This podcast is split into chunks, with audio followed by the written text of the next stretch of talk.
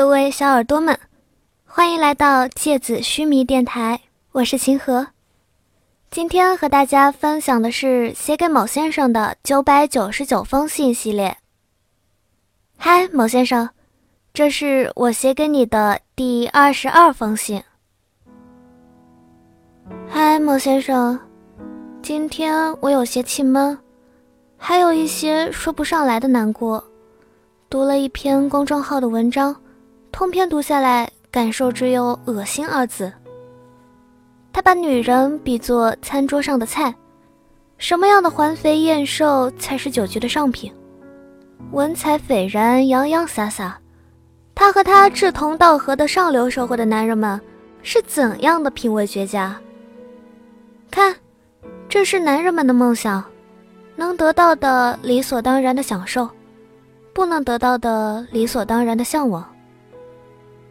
我想到了大学发生过的一件事儿，军训期间同班男同学的一句话引起了女生群体的愤懑，你看咱班的残花败柳。不过后来我们原谅了他，因为他不过是个语文不合格的烂人。男生和女生不是一种生物，他们的眼神锋利如刃，一寸一寸在女生的身上切割着，这个器官和那个器官间品评着意淫着女生们的一举一动。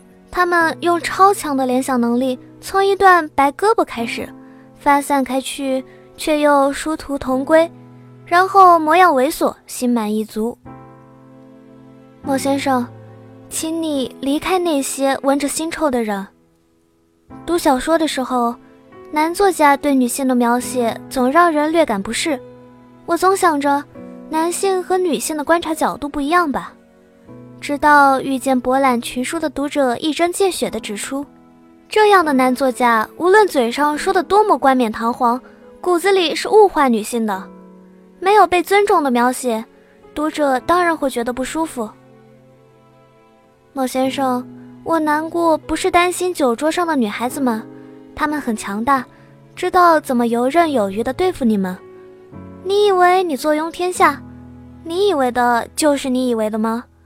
那样的姑娘是踩在那些自以为是的老男人的肩膀上，轻描淡写的就得到了自己想要的。